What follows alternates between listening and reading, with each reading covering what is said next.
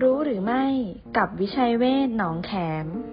สี่อาการบาดเจ็บยอดฮิตของนักวิ่ง 1. โรคข้อเข่านักวิ่ง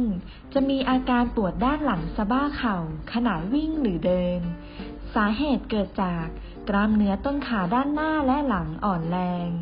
และการป้องกันคือ ยืดกล้ามเนื้อทั้งก่อนและหลังวิ่งทุกครั้ง และสวมรองเท้าวิ่งที่พอดี 2. หน้าแข้งแตก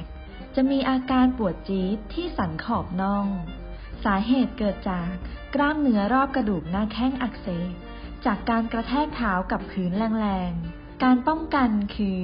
ฝึกวิ่งบนพื้นผิวที่สร้างแรงกระแทกน้อย เช่น สนามหญ้าหรือพื้นทราย 3. เอ็นร้อยหวายอักเสบ จะมีอาการปวดจี๊ดเหมือนถูกเข็มแทงตรงเส้นเอ็นเหนือส้นเท้า สาเหตุเกิดจากเท้าบิดเข้าด้านใน หรือความยืดหยุ่นข้อเท้าไม่ดีทำให้เอ็นร้อยหวายมีรอยฉีกและอักเสบ การป้องกันคือ ยืดกล้ามเนื้อหลังวิ่ง